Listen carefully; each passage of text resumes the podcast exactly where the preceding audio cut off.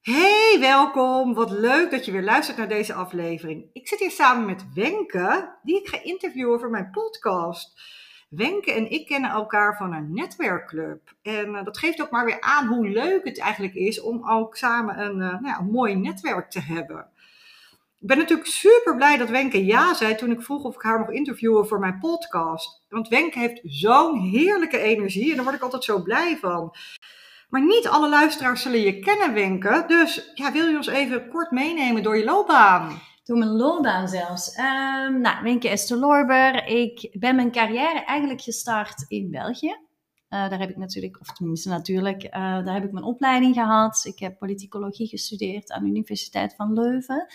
En op, eigenlijk op een gegeven moment na die studie was het een soort van tweestrijd. Van ga ik de media in of ga ik de politiek in? En um, nadat ik een aantal vrouwelijke politici had geïnterviewd voor mijn thesis toen er tijd, kwam ik er eigenlijk achter van die politiek, dat, uh, dat is niks voor mij. dus toen ben ik uiteindelijk, of uiteindelijk, toen heb ik uiteindelijk de keuze gemaakt om in de media te gaan werken. Dus ik ben gestart bij VTM, commerciële zender in, in België, altijd in de advertising en dan saleskant gezeten. En eigenlijk van daaruit via, um, nou ja, uh, dus eerst Vlaanderen, toen werd ik verliefd op een Hollander, die ben ik gevolgd. En dan ben ik uiteindelijk bij RTL terechtgekomen. Daarna Q-Music, uh, toen Discovery Channel, dat ging op een gegeven moment samen met onder andere MTV en National Geographic. En van daaruit naar uh, Great Place to Work. In een nutshell. Werk je nu? Daar ja. werk je nu. Ja. Je bent natuurlijk inmiddels ook een van de directeuren. Je zit in de directie. Toen jij aan je carrière begon, had jij toen ook het idee van, hmm, weet je wel, ik ben super ambitieus, ik wil directeur worden? Nou ja, je bent 6, 27 in mijn geval. En um, ik had wel altijd een soort van drive. Ik had het daar toevallig van de week nog met mijn vader over. Ik had wel altijd een soort van drive van, ik wil reach for the stars, land on the moon. Dus uh, die financiële onafhankelijkheid, onafhankelijkheid en zo whole, zeg maar, dat heeft er denk ik wel altijd ingezeten. Of ik dan echt per se de idee had van ik ga ooit een keer ergens in een directie zitten of ik krijg een leidinggevende rol, weet ik niet. En van de andere kant, als ik nu een beetje daarop terugdenk en mijn, mijn dochter is bijvoorbeeld nu zes en daar zegt de juf van, nou, die weet wel wat, uh, wat ze wil en die um, trekt haar eigen plan wel. Dan denk ik, ja, dat had ik volgens mij ook. Maar om dan echt te zeggen van, ik wilde een directiefunctie, nee, niet per se, denk ik. Nee, het is gewoon zo gelopen doordat je... Ja, nou ja, zo gelopen. En uiteindelijk kom je er natuurlijk gaandeweg achter van, ja, wil ik een verschil maken, dan heb ik toch wel te doen. En dan kan het denk ik niet altijd door... Uh, nou ja, um, onderdeel van een team te zijn, maar toch ergens het voortouw in te nemen. Ja, mooi. Ja. En wat heb je ook bepaalde cruciale keuzes gemaakt daarvoor in je carrière? Oef, ja, en nou, ik heb denk ik de mazzel gehad dat ik altijd wel een soort van, nou ja, noem het rolmodellen. Toen zag ik dat niet zo, maar rolmodellen heb gehad die me wel altijd een soort van gepusht hebben om die extra stap te zetten. Uh, bij VTM was dat Ilse. Ik zal het nooit meer vergeten. Gewoon een, ja, een hele toffe vrouw die ja, die mij gewoon ging uitdagen. En eigenlijk in de loop der tijd heb ik altijd wel nou ja, de luxe gehad om te mogen werken met managers of leidinggevenden die mij gingen uitdagen. Dus die het niet zagen als concurrentie, maar die het eerder zagen als van, oh, nou weet je, um, uh, ja, we gaan, we gaan de extra mile. Denk ik ook wel omdat ik dat onbewust uitsprak of zo.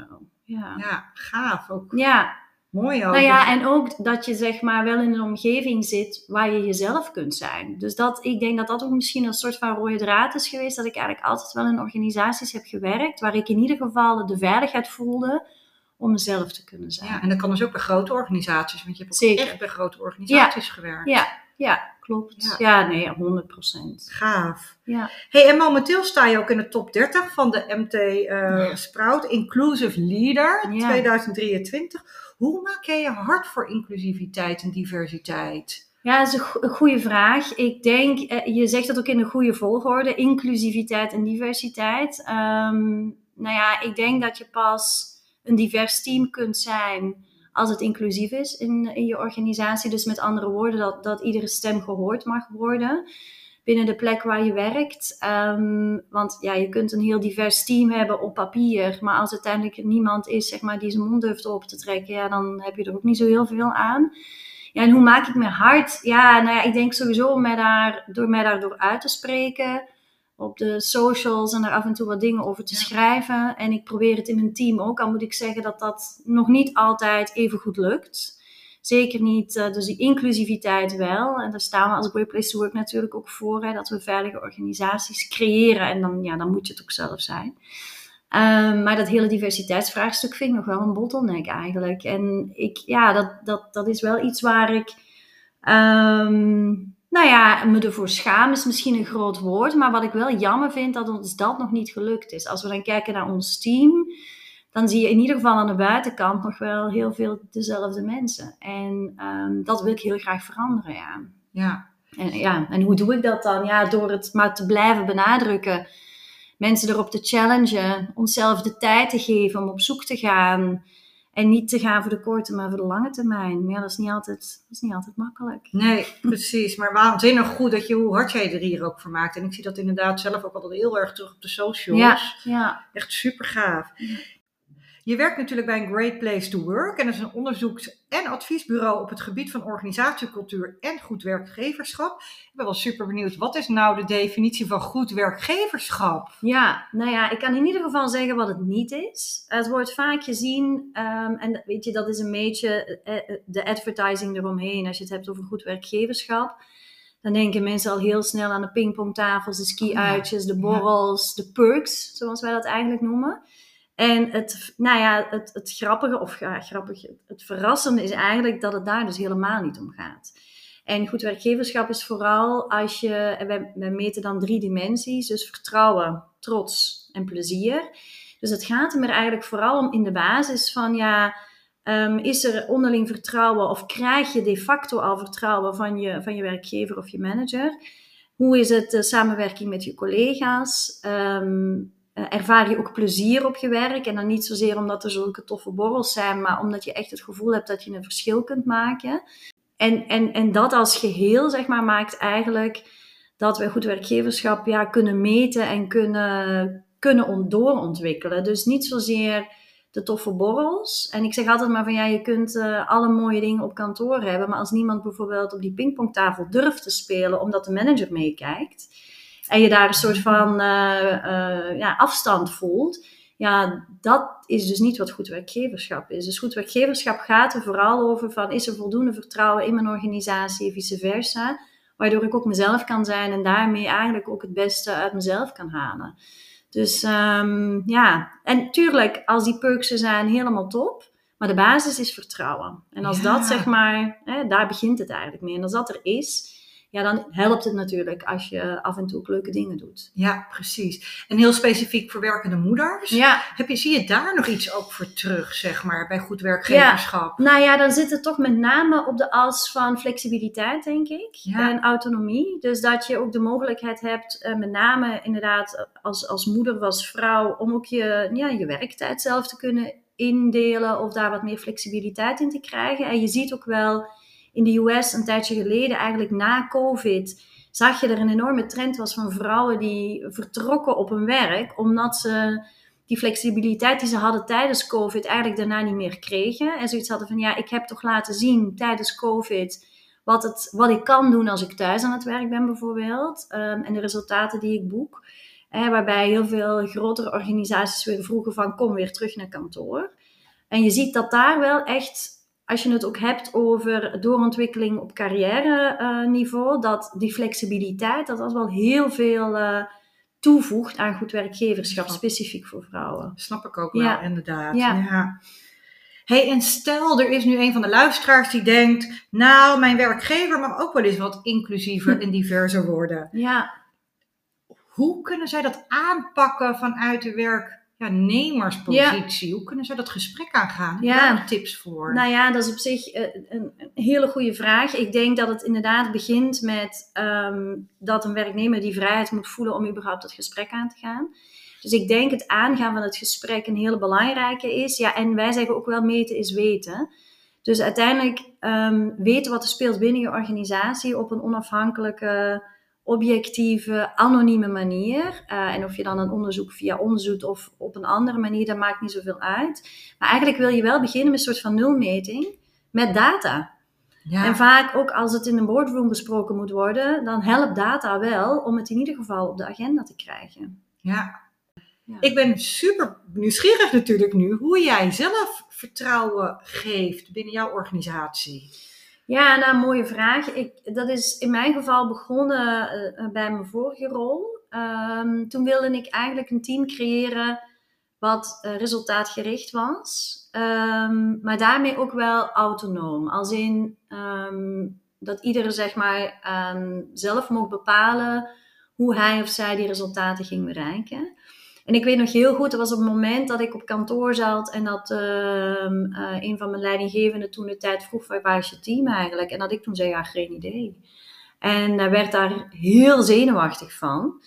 Um, want hij zei van, ja, maar hoezo weet je niet waar ze zijn? Um, ik investeer heel veel geld in dit pand om mensen hier op kantoor te hebben. Waar we het nu over hebben is allemaal pre-covid trouwens. Ja. Um, en mijn idee was vooral van, ja, maar uiteindelijk vertrouw ik de mensen per definitie. Hè. Vaak is het zo dat, dat er wordt gezegd van ja, vertrouwen dat verdien je. Ja, ik geloof gewoon dat je vertrouwen vanaf het begin moet geven. En dat is een risico wat je neemt als leidinggevende. En dat wordt misschien een enkele keer een keer misbruikt, maar over het algemeen gaat dat altijd goed. En toen heb ik er echt bewust voor gekozen en heb ik ook mijn team op geïnstrueerd van joh luister, het maakt me echt niet uit waar jij werkt. Zolang die resultaten maar goed zijn. Ja. En als die resultaten niet goed zijn, dan wil ik gewoon graag weten hoe we, hoe we ervoor kunnen zorgen dat die resultaten beter worden. En werk jij beter thuis of werk jij beter in een koffietentje? Of vind jij het fijner om je werk uh, in de nacht te doen? I couldn't care, zolang die resultaten er maar zijn. En doordat je vanaf het begin het vertrouwen al geeft, voelen mensen dat ook haar fijn aan. En de kans dat ze dat misbruiken tussen aanhalingstekens is vrij klein. Alleen dat zijn we niet zo gewend. We zijn vooral gewend dat, dat, we, dat je vertrouwen moet verdienen en dat je het pas krijgt nadat je bijvoorbeeld een bepaald resultaat hebt laten zien of al zo lang in een organisatie werkt. En daar ben ik toen wel echt van de norm afgeweken. Dus waarbij het eigenlijk schering en inslag was dat mensen gewoon op kantoor horen te zijn om negen uur en om vijf uur weer vertrekken of om half zes. Dat ik zoiets van ja, het maakt me eigenlijk niet uit zolang de resultaten goed zijn of de verklaringen waarom ze niet goed zijn, dat dat gewoon transparant is, um, vind ik het oké. En je merkt door dat te doen dat je stukken meer loyaliteit krijgt. Ja, mooi. Um, alleen het is wel spannend en ik hoor diegene ook nog zeggen: ja, maar ik vertrouw ze niet. Ik zeg ja, maar hoe kun je nu iemand in je team hebben die je niet vertrouwt. Je hebt diegene toch aangenomen, dus hoezo vertrouw je diegene niet? En als dat echt een hardnekkig issue is, ja, dan moet je een ander gesprek gaan voeren. Maar in principe, als je iemand aanneemt, vertrouw je diegene. Anders dan neem je diegene gewoon niet aan. Nee, mooi. En dat is eigenlijk ook de basis vanuit, vanuit Great Place to Work. En dat is niet altijd evident, hè. Want um, de mens is er natuurlijk ook naar gevormd om uh, te denken in aannames en niet altijd uh, goed te luisteren. En ik ben zeker ook een voorbeeld van iemand die ook niet altijd goed luistert. Alleen ik ben er wel van overtuigd dat de mens in de basis deugt. Um, en als je het risico, ben, uh, het risico durft te nemen om dat ook eh, vanaf het begin te geven, dan denk je dat je veel verder komt dan wanneer je um, vindt dat iemand vertrouwen moet verdienen. Ik denk dat je dan meer gaat micromanagen en dat is uiteindelijk niet wat je wil. Nee ik had dat zelf ook altijd dat ik dacht van. Um, de meeste mensen, echt 99 van de 100 mensen, die gaat gewoon naar kantoor of die gaat werken. Dat hoeft niet se op kantoor te gaan, maar van nou, ik heb er zin, ik ga, ga vandaag mijn best doen. Zeg maar. Er zijn maar heel weinig mensen die echt bewust die dag beginnen van nou, ik ga echt totaal niet mijn best doen nee, vandaag. Eens. Ja, en het gekke is dan wel dat als we dan kijken naar um, hoe policies belegd zijn of beleid, zeker op het HR-vlak dan, dan zie je gewoon dat het beleid eigenlijk geschreven is op, op mensen die dan de regels niet zouden volgen. Dus die, die 1% die denkt, ik heb er geen zin in, daarvoor zijn eigenlijk de regels geschreven. Dus je moet dan, je moet dit, je moet dat, je mag niet dit, je mag niet dit.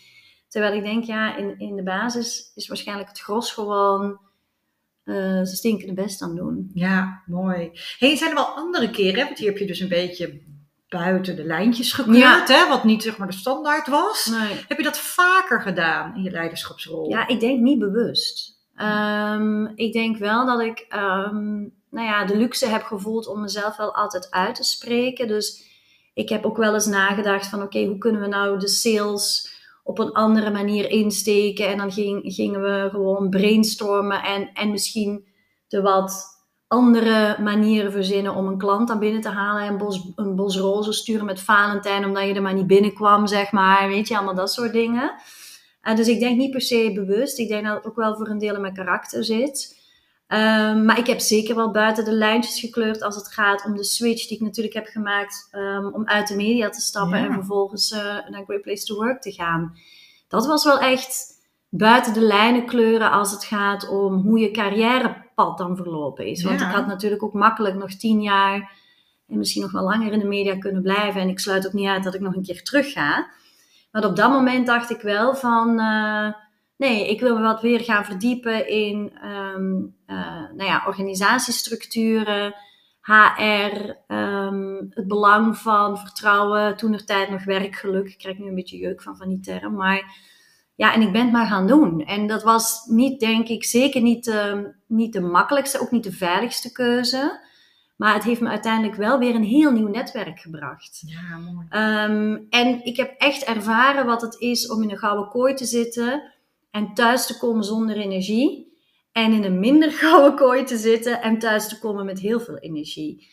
En um, dat is spannend, maar dat is ook absoluut de moeite waard.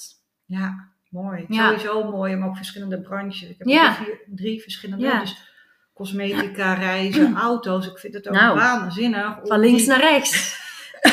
ja. Ja, om al die verschillen ook te zien. En Ja. iedere branche, iedere, ja, ja, pik je gewoon ook wel weer Ja. wat op. Ja, 100%. Alleen het is niet altijd makkelijk Nee, om die switch te maken. En het is soms ook gewoon wel prettig om gewoon te blijven in het netwerk wat je kent. En dat kan ook heel goed werken. Maar ja, weet je, ik heb dan ook wel een karakter wat dan een beetje... Ja, dat dan soms wat uitdaging mist. En dat dan... eh, ik ben dan ook wel, wel ongeduldig. Dus ik wil me dan ook op de een of andere manier wel kunnen verrijken. Dus ehm, nou ja, heel blij dat ik dat gedaan heb. Hey, en waar, we hebben het nu natuurlijk over werkende moeders. Ja. Heb jij persoonlijk te maken gehad als werkende moeders wel, ook wel met maatschappelijke druk? Ja, nou ja, ja, maatschappelijke druk. Kijk, mijn accent verraadt dat ik uit België kom. En je ziet wel echt een verschil daar tussen ehm, hoe een fulltime moeder wordt eh, gezien of gepercipieerd vanuit een Vlaams oogpunt of vanuit een Nederlands oogpunt. Oh, wat is het verschil? Nou ja, in, in, in België is het eigenlijk bijna common sense dat als jij een, nou ja, een, een verantwoordelijke baan hebt of een rol hebt of een bepaalde opleiding hebt gedaan, dat je gewoon fulltime werkt. Ja, En in Nederland is het eerste, de eerste vraag die je krijgt als je zwanger bent, hoeveel dagen ga je werken? Dus die maatschappelijke norm of druk heb ik wel gevoeld, ehm, vanuit mijn collega's ook best wel, ehm, die mij daarop aanspraken van hoe ga je dat straks doen? Leidinggevende, mannelijke leidinggevende die me dat vroegen. En je merkt het soms ook wel op schoolplein. Ja. Ehm, en dat vind ik eigenlijk het allerergste, dat je eigenlijk, je verwacht van je van je eh, bondgenoten, dat ze je ondersteunen en dat ze nou ja, trots op je zijn, of in ieder geval je empoweren. Ehm, maar ja, daar heb ik toch ook wel af en toe wel wat scheve blikken gehad. En dan moet ik wel aangeven dat ik denk mijn voordeel is geweest dat ik relatief laat moeder ben geworden. Dus ik werd ehm, ik, voor de eerste keer moeder toen ik 35 was. Nou ja, dan heb je ook wel een soort van zelfvertrouwen opgebouwd along the way dat je vooral ja, de kritiek die je dan krijgt, die neem je aan van de mensen die je dichtbij je staan.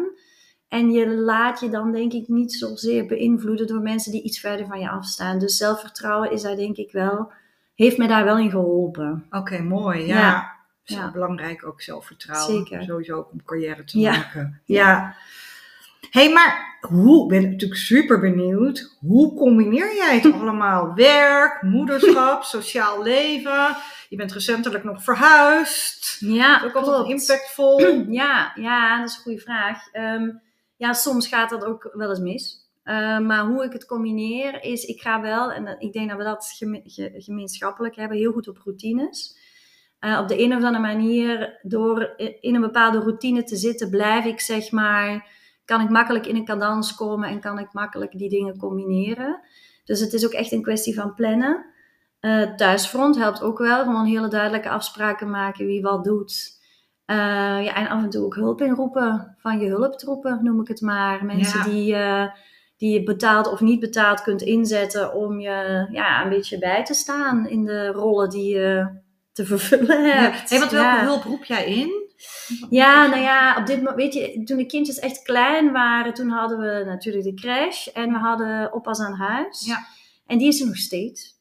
Dus uh, um, die is voor ons echt ontzettend waardevol. Die komt nu maar één keer per week meer, omdat het ook gewoon minder noodzakelijk is, zodat de kinderen wat ouder worden. Maar die is al tien jaar lang bij ons. Oh, mooi. Ja, um, en die helpt dan ook wel wat met, met wat dingen in, in het huishouden en zo. We hebben verder geen oma's of opa's in de buurt wonen. Dus we hebben heel lang gebruik gemaakt van oma Leni. Um, een buurvrouw, zeg maar, uit de, uit de buurt, die nou ja, de kindjes dan ook wel eens ging ophalen van de crash en zo. Dus ja, op die manier.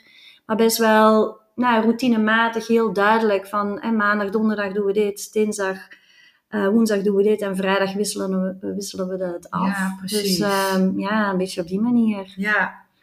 Hey, en wat is jouw grootste uitdaging geweest rondom de combinatie moederschap en carrière maken? Ja, um, Hmm. Ik denk toch ook keuzes maken. Um, en bewuste keuzes maken. En, en ik heb daar eigenlijk nog steeds wel, ik vind dat nog steeds wel lastig. Want je wil, je wil er ook echt zijn voor je, voor je kinderen. En je wil er ook zijn voor, uh, voor je werk en je partner. Ik heb ook heel veel gehad aan de, de tips die jij hebt gegeven. Um, dus ik merk ook wel dat het advies van andere fulltime werkende vrouwen met kinderen, dat ik daar best wel veel belang aan hecht. En dat ik ook echt wel um, denk dat het, dat het goed is dat we elkaar daar iets meer in helpen en inspireren. Ja. Want je, hè, wat jij ook wel eens zegt van ja, leiderschapstrainingen, die zijn goed. Maar waar veel te weinig aandacht naar gaat, is van ja, um, hoe doe je dat thuis? En niet alleen vanuit een vrouwelijk, maar ook vanuit een mannelijk perspectief. Ja, eens. Ja, ja er is veel te weinig focus op. Dus vandaar dat ik ook ja. potentie zag. Ja, heel goed. Ja. ja. hey, en uh, je gaf net al aan, je bent natuurlijk een onwijze planner. Je houdt ook van Mm. routines. Mm. Heb jij nog wat? Heb jij nog bepaalde planningstips, zeg maar? Ja, nou heb je even. Nou ja, Ja. tips. Ik ben een, een tijd geleden begonnen en voor heel veel luisteraars klinkt dit misschien als van oh, te, te ver van mijn bed. Dat was het voor mij ook, met echt heel vroeg opstaan. Omdat ik echt het gevoel had dat ik wat me-time, ja klinkt zo zweverig, maar wat me-time tekort kwam. Ik wilde graag sporten, ik wilde graag lezen en ik wilde graag even geen mama, mama, mama om me heen. Ja. En uiteindelijk ehm, ben ik begonnen best wel cold turkey met kwart voor vijf mijn wekker zetten.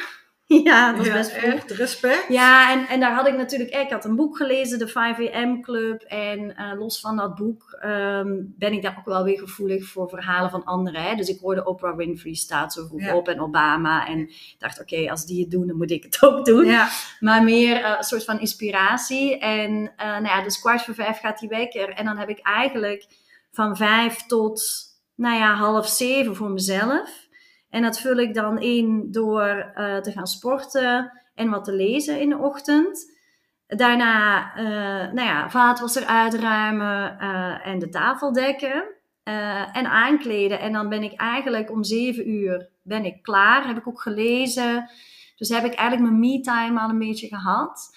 En dan, want ik, ja, ik, ik, bij mij lukte het gewoon niet om dan s'avonds ook nog te gaan sporten. Weet je, als ik één keer gegeten had, dan was het voor mij ook klaar. En dan nog eens een keer die sportkleren aantrekken, dat, uh, dat deed hem niet. Maar wel dus allemaal best wel voorbereid. Dus ik hoorde jou eerder ook al zeggen, dus de avond van tevoren inderdaad die sportkleren klaarleggen.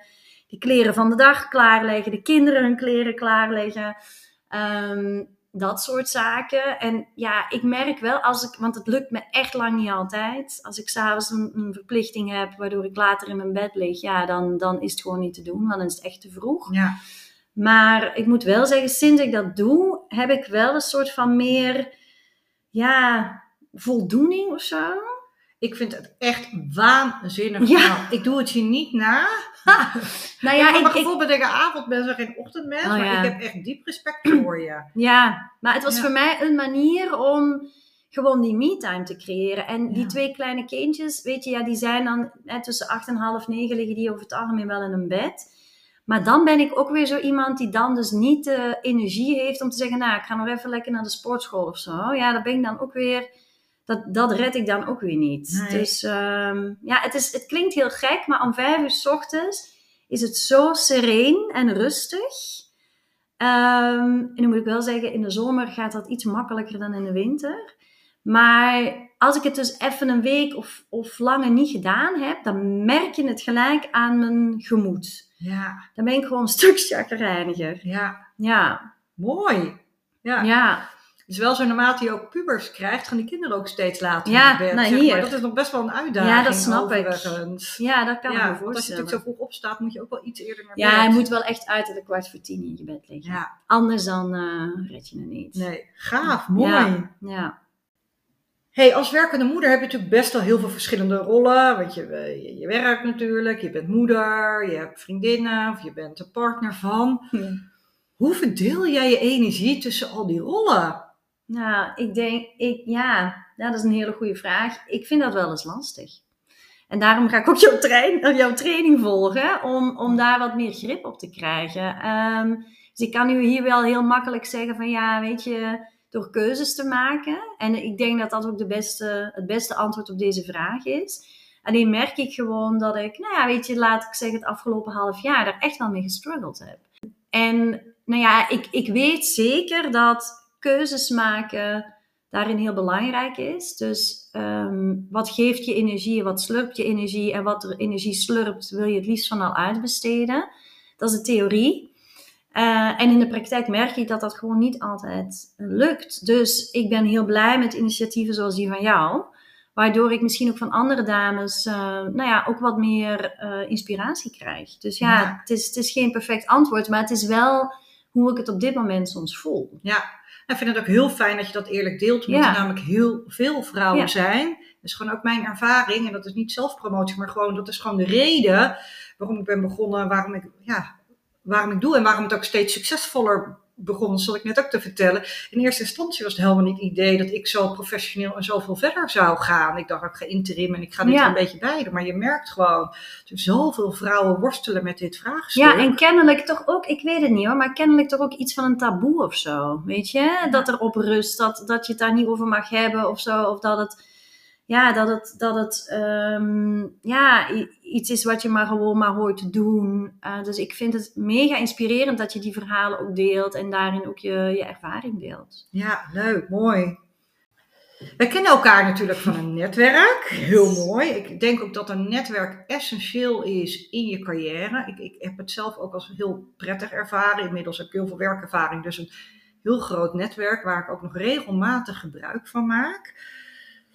Ergens heeft een soort netwerk, ik weet niet, het, het, het heeft altijd een soort van, ja, het lijkt dat het een soort vies woord Ja. is. Zo, weet je wel, van oh, netwerken Ja. Ja. zeg maar. Jij hebt natuurlijk ook een heel mooi netwerk. Hoe heb jij dat altijd aangepakt? Ja, nou ja, het is eigenlijk ook iets wat ik in mijn team wat meer probeer te laten landen. Ehm, hoe heb ik dat aangepakt? Nou, heel in het begin van, van mijn carrière werd me dan de opdracht gegeven: je moet naar dat netwerkevent gaan. En ik vond het vreselijk in het begin. Nou, niet zozeer dat ik niet van mensen hou, want ik krijg heel veel energie van mensen om me heen. Maar waar heb je het dan over? En ik had heel de tijd zo'n stemmetje in mijn hoofd dat zei: je bent hier om business te doen. Je bent hier om business te doen. En uiteindelijk, ehm, ik denk ook naarmate dat je ouder wordt, en ik moet ook zeggen, eh nou Nancy, Ja. Polion heeft daar ook wel echt een enorme rol in gespeeld. Naarmate ik ouder werd, kwam ik er ook achter van, ehm, je hebt altijd wel iets gemeenschappelijks als je met iemand staat te praten. En dat zijn de gesprekken die je voert. Ehm, dus niet per se dat je daar je pitch moet doen of whatever, maar je zoekt een, soort van gemeenschappelijke deler, een connectie. En van zodra ik dat, ehm, ja, van zodra ik me dat realiseerde, ben ik eigenlijk veel makkelijker naar die events gegaan. Sterker nog, nu ga ik echt best wel vaak in mijn eentje en weet ik gewoon van er is altijd wel iemand waar ik gewoon een gesprek mee kan voeren. Niet per se om die visitekaartjes uit te wisselen, maar vooral om elkaars verhalen te horen en ook gewoon het echte verhaal te vertellen. Dus eh, Nancy heeft ooit zo'n gevleugelde uitspraak gedaan van eh, make friends before you need them. En ik denk dat dat wel een hele, een hele uh, goede is. Dus je, je zit daar niet om iets te halen, je komt vooral wat brengen. En dat is je eigen verhaal.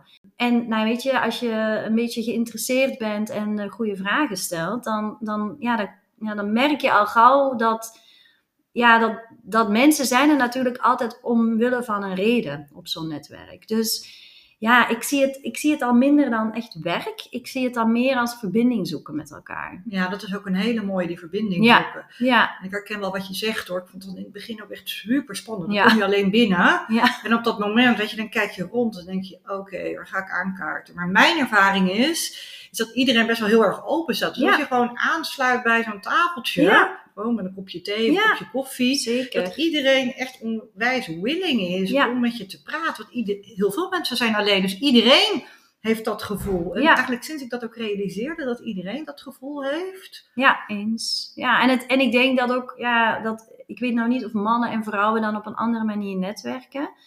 Ik denk het eigenlijk niet. Ehm, alleen de perceptie zit er heel erg op van, ja, mannen zijn er vooral om business te doen. Maar die zijn er vaak ook gewoon om het te hebben over eh, sport of eh, de laatste voetbalwedstrijd. Dus het is echt niet zo dat, dat het hele andere gesprekken zijn. Nee. Alleen het wordt zo wel gepercipieerd Ja. soms. Vooral door vrouwen dan.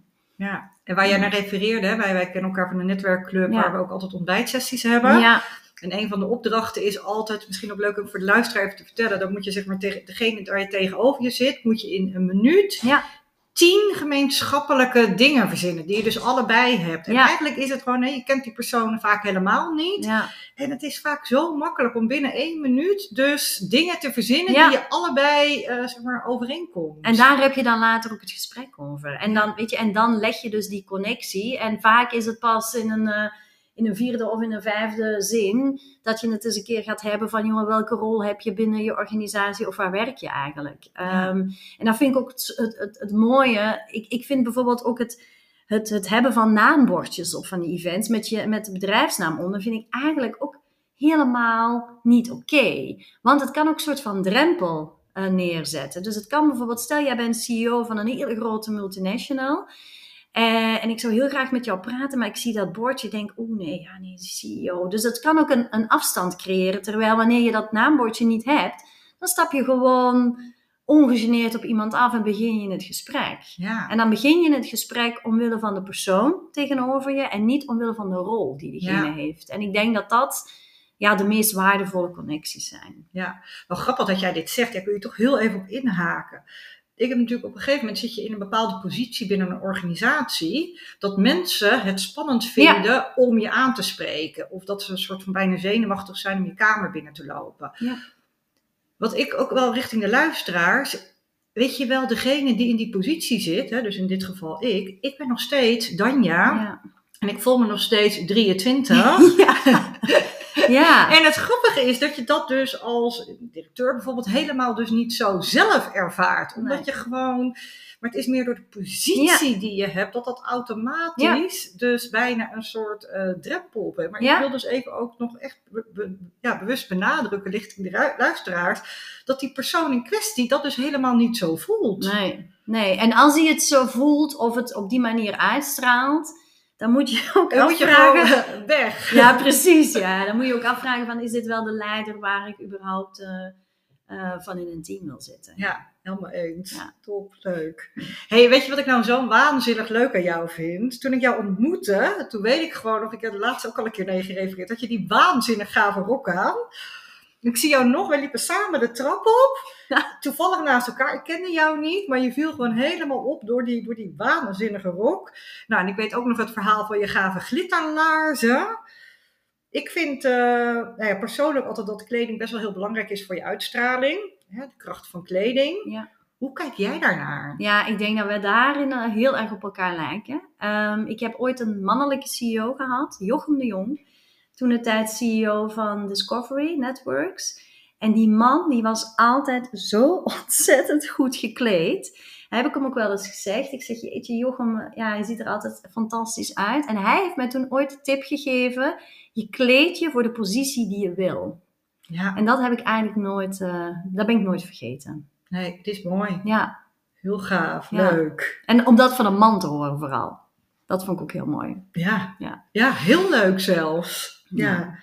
Hey, dan heb ik nog een afsluitende vraag. Daar sluit ik eigenlijk altijd mijn interviews mee af. Wat is je favoriete quote en waarom? Ja, ehm, ik heb er best een aantal. Eh, maar ik, er was eentje ja, waar ik van dacht van ja, die ga ik denk ik gebruiken. En dat is, het is een Engelse quote. What if I fall? Oh, but darling, what if you fly? Nog een En keer. ja, dus what if I fall? Yes. Oh, but darling, what if you fly? Oh, wauw, ja. En dat is vooral, ehm, waarom heb ik die gekozen? Omdat we misschien vooral vrouwen vaak, als er een uitdaging voor ons staat, eigenlijk gelijk al denken aan wat er niet kan. Of wat er zou kunnen gebeuren als het misgaat. En ik heel erg eh, ook mijn team en met name ook de dames wil, eh, wil motiveren om vooral te kijken, ja maar stel nou het wordt fantastisch, wat zou je dan doen? Dus ik geloof heel erg in manifesteren op dat vlak. Dus je, je kunt op twee manieren een gesprek ingaan. Je kunt een gesprek ingaan met de idee, ik heb deze onderhandeling al eh, binnen, ik moet alleen nog even de handtekening krijgen. Of je kunt een onderhandeling of een gesprek ingaan met, oh, maar wat als dit niet goed gaat of als dit niet goed gaat. En de grondhouding waarmee je dan naar binnen stapt, is bij, bij de beide opties heel anders. Ja, Dus ehm, dat is een beetje wat ik ook mijn dochter en mijn zoon eh, probeer mee te geven. Van ja, kijk vooral naar wat er zou kunnen gebeuren als je wel succesvol bent. In plaats van dat je gaat nadenken over wat er zou kunnen gebeuren als je het niet redt. ja. En heb je dit zelf ook vaak toegepast, of niet? Eigenlijk wel, ja. Ja, Ja. Nou, met name als het dan ging om het vragen, vragen om het. Weet je, op een gegeven moment wil je gewoon een, ver- een verdere stap in je carrière maken. En er zijn wel een aantal mensen die dit verhaal misschien van me kennen, maar ik ben echt letterlijk op een gegeven moment, weet je, we hadden het over promotie en dat gebeurde maar niet. En toen ben ik gewoon letterlijk met een fles champagne de kamer van mijn toenmalige manager ingestapt. En ik heb er gezegd, nou, we zijn hier om een promotie te vieren. ik En ik-. En ik had de promotie nog niet binnen. Maar ik had wel die twee flessen mee. En ehm, uiteindelijk ja, heeft dat er wel toe bijgedragen dat mensen ook zagen van ja, daar zit lef in. En ze durfde ook op haar bek te gaan, want dat had natuurlijk ook helemaal mis kunnen lopen. Maar ik dacht wel echt van oké, weet je, hoe kan ik het nou nog meer duidelijk maken? En ja, hun reactie zal ik nooit meer vergeten, want ze begonnen allebei echt ontzettend te lachen. En ze zeiden van ja, Wenke, dit, dit is wel echt dit is wel echt een van de meest originele manieren die wij hebben gezien om, eh, om dit eh, op de agenda te zetten. Maar het is wel, ik geloof daar echt heilig in, dat, dat je mm, ja, jezelf gewoon ehm, kunt leren om ehm, naar de kansen te kijken in plaats van te kijken naar wat er niet goed kan gaan.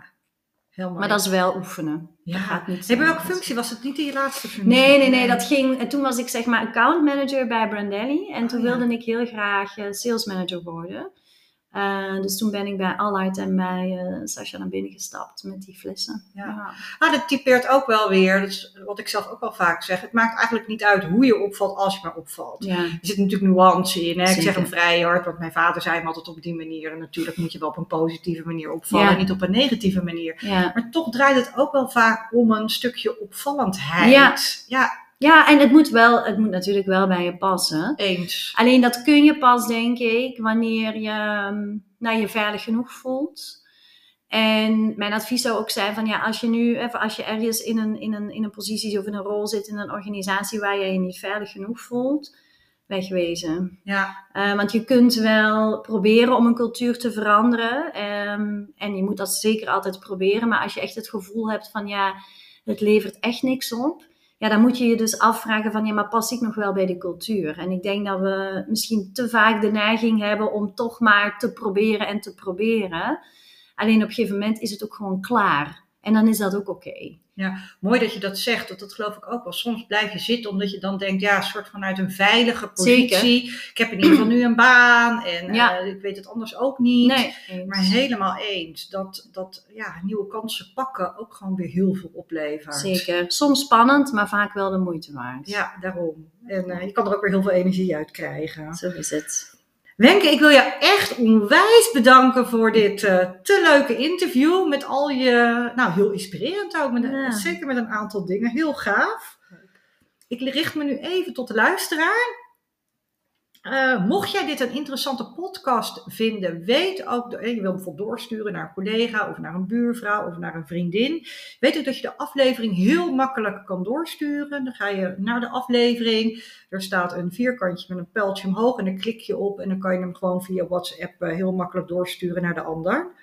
En nou, ik wil je in ieder geval een hele fijne dag toewensen. En voor degenen die vaker naar mijn podcast luisteren, weten dat ik ze altijd afsluit. Ik geloof in jou.